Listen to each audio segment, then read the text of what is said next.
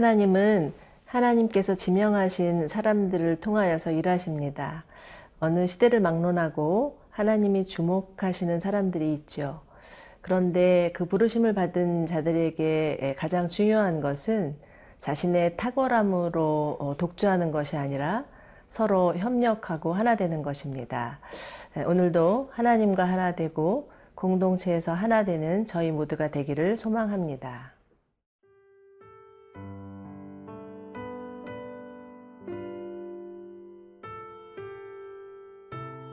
민숙이 34장 16절에서 29절 말씀입니다. 여호와께서 또 모세에게 말씀하여 이르시되 너희에게 땅을 기업으로 나눌 자의 이름은 이러하니 제사장 엘르아살과 눈의 아들 여호수아니라 너희는 또 기업의 땅을 나누기 위하여 각 지파의 한 지휘관씩 택하라 그 사람들의 이름은 이러하니 유다 지파에서는 여분네의 아들 갈렙이요 시므온 지파에서는 암미후세 아들 스무엘이요 베냐민 지파에서는 기슬론의 아들 엘리다시요 단자손 지파에서는 지휘관 요굴리의 아들 북기요 요셉 자손 중 문하세 자손 지파에서는 지휘관 에보세 아들 한니엘이요 에브라임 자손 지파에서는 지휘관 십단의 아들 그무엘이요. 수불론 자손 지파에서는 지휘관 바르나게 아들 엘리사반이요. 이사갈 자손 지파에서는 지휘관 아산의 아들 발디엘이요. 아셀 자손 지파에서는 지휘관 술로미의 아들 아히후시요. 납달리 자손 지파에서는 지휘관 암미 후세 아들 부다헤린이라 하셨느니라. 이들이 여호와께서 명령하사 가나안 땅에서 이스라엘 자손에게 기업을 받게 하신 자들이니라. 이스라엘의 지도자 모세 임무는 이스라엘을 모압 평지까지 인도하는 것이었습니다. 하나님은 이제 모세의 뒤를 이을 차기 지도자들을 택하시는데요. 16절에서 17절입니다. 여호수아께서 또 모세에게 말씀하여 이르시되 너희에게 땅을 기업으로 나눌 자 이름은 이러하니 제사장 엘르아살과 눈의 아들 여호수아니라. 하나님이 지명하신 자는 엘리아살과 여호수아이었습니다. 이제 이들은 모세와 아론을 대신하여서 이스라엘의 차기 리더십으로 세워집니다. 어, 모세 입장에서 어찌 보면 참그 음, 40년간 그 이스라엘을 이끌었던 그 지도자의 자리를 내어준다는 것이 쉽지는 않았을지도 모릅니다. 그렇지만 모세는 하나님의 말씀에 순복하고 기꺼이 이들에게 그 자신의 자리를 이양합니다.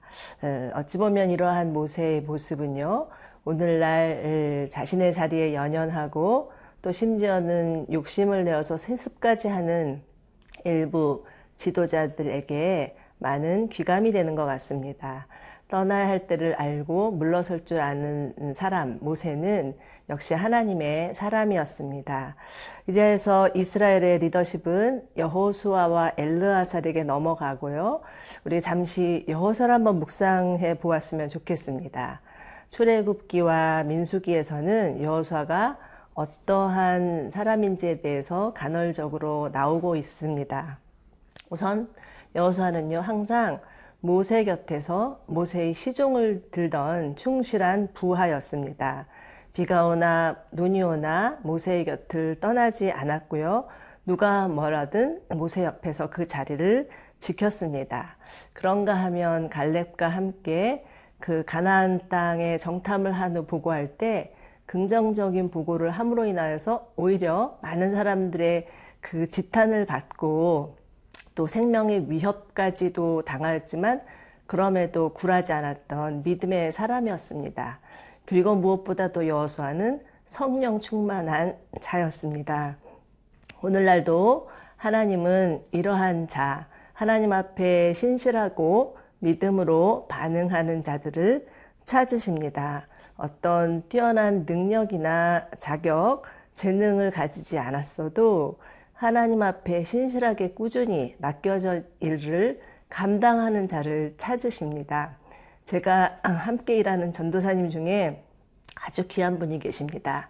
이분은 누가 뭐라든 자기에게 맡겨진 일들을 정말 담임 목사님처럼 열심히 해내는 분이셔서 제가 그분을에게 별명을 하나 지어줬는데 앞뒤가 똑같은 대리운전 1577이라고 지어주기까지 하였습니다.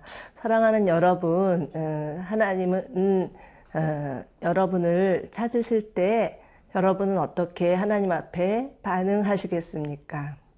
어찌 보면 내가 좀 몸이 연약하고 가진 것이 없고 상황이 허락되지 않는다라는 것은 핑계일 수도 있습니다. 하나님은 우리의 마음의 중심을 보시고 그 중심에 순종하는 자에게 기름 부어 주시는 분입니다. 비록 우리가 부족하고 연약해도 하나님 제가 여기 있습니다. 저를 있는 모습 그대로 받으시고 사용하여 주시옵소서라고 기도하는 저희들 되기를 바랍니다.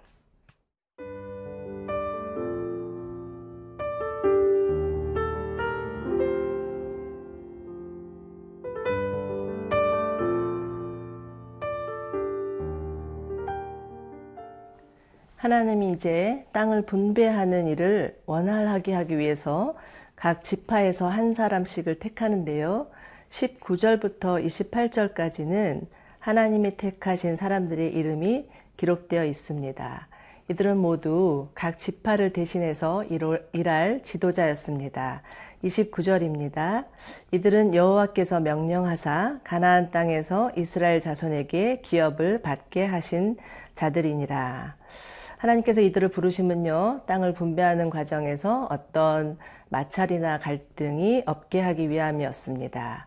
지혜와 분별력을 가지고서 또 질서 정연하게 정확하게 일하기 위함이었죠. 이처럼 하나님이 하시는 일에는요, 분명한 계획이 있고 질서가 있고 협력이 있습니다. 창세기 1장에 하나님께서 천지만물을 만드신 과정을 보면 예, 그 우주 만물을 향한 분명한 청사진을 가지고 계셨고요. 또 아주 주도 면밀하게 질서 있게 또 일하시는 모습을 봅니다. 그리고 무엇보다도 성부, 성자, 성령 하나님께서 협력하여서 어, 창조하고 계심을 볼 수가 있습니다. 그렇기 때문에 만약 우리의 삶과 사역이 예, 뭐 왠지 혼란스럽고 중구난방이고 어디로 가야 할지 알 수 없다면 과연 하나님이 함께 하시는지를 살펴보아야 합니다. 어디서부터 잘못되었는지 하나님께 물어보고 하나님의 간섭을 구해야 합니다. 내가 열심히 산다고 살았는데 때로는 우리의 삶이 또 혼란에 빠지고 미궁에 빠질 것 같은 때가 있습니다. 관계 안에 어려움도 있을 수 있고요. 건강에 문제가 생겨서 또 재정적인 어려움을 당해서 또 어, 영적인 혼란을 겪어서 어려울 때도 있습니다. 어, 그러나 야고보서 1장에서 하나님은 누구든지 지혜가 부족하거든 후히 주시고 꾸짖지 아니하시는 하나님께 구하라 라고 말씀하십니다. 그렇습니다. 하나님은 우리에게 지혜를 주시는 분이십니다. 그 하나님께 나아가는 저희 모두가 되기를 바랍니다.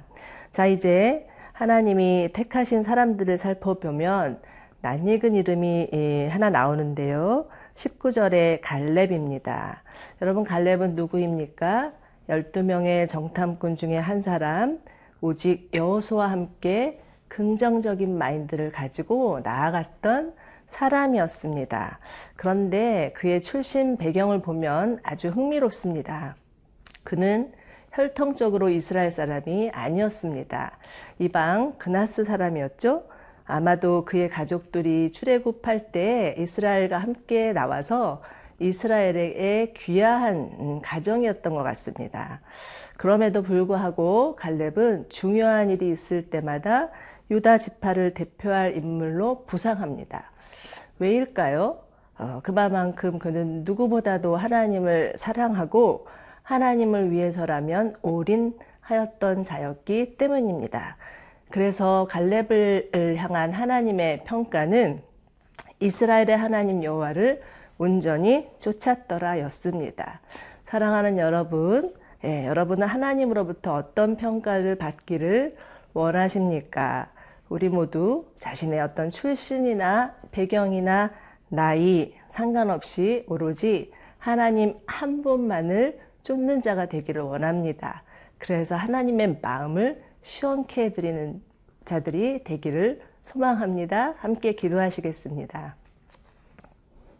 하나님 아버지, 저희를 택하시고 불러주셔서 하나님 자녀 삼아 주시고 또 귀한 하나님의 사명을 감당하게 해주신 것 감사드립니다.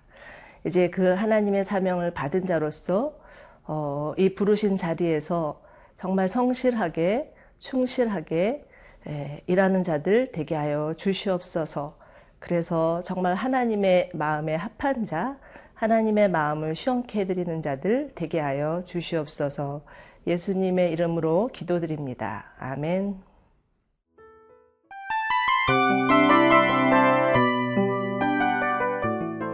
이 프로그램은 청취자 여러분의 소중한 후원으로 제작됩니다.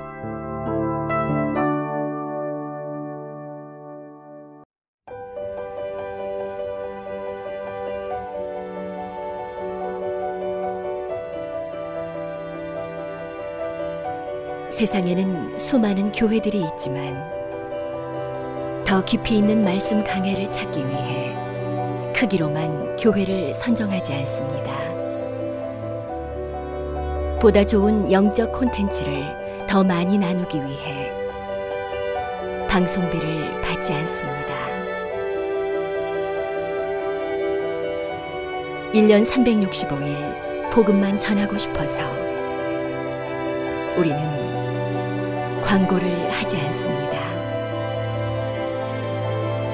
온누리의 복음을 땅끝까지 CGN TV와 함께 땅끝 선교사가 되주세요.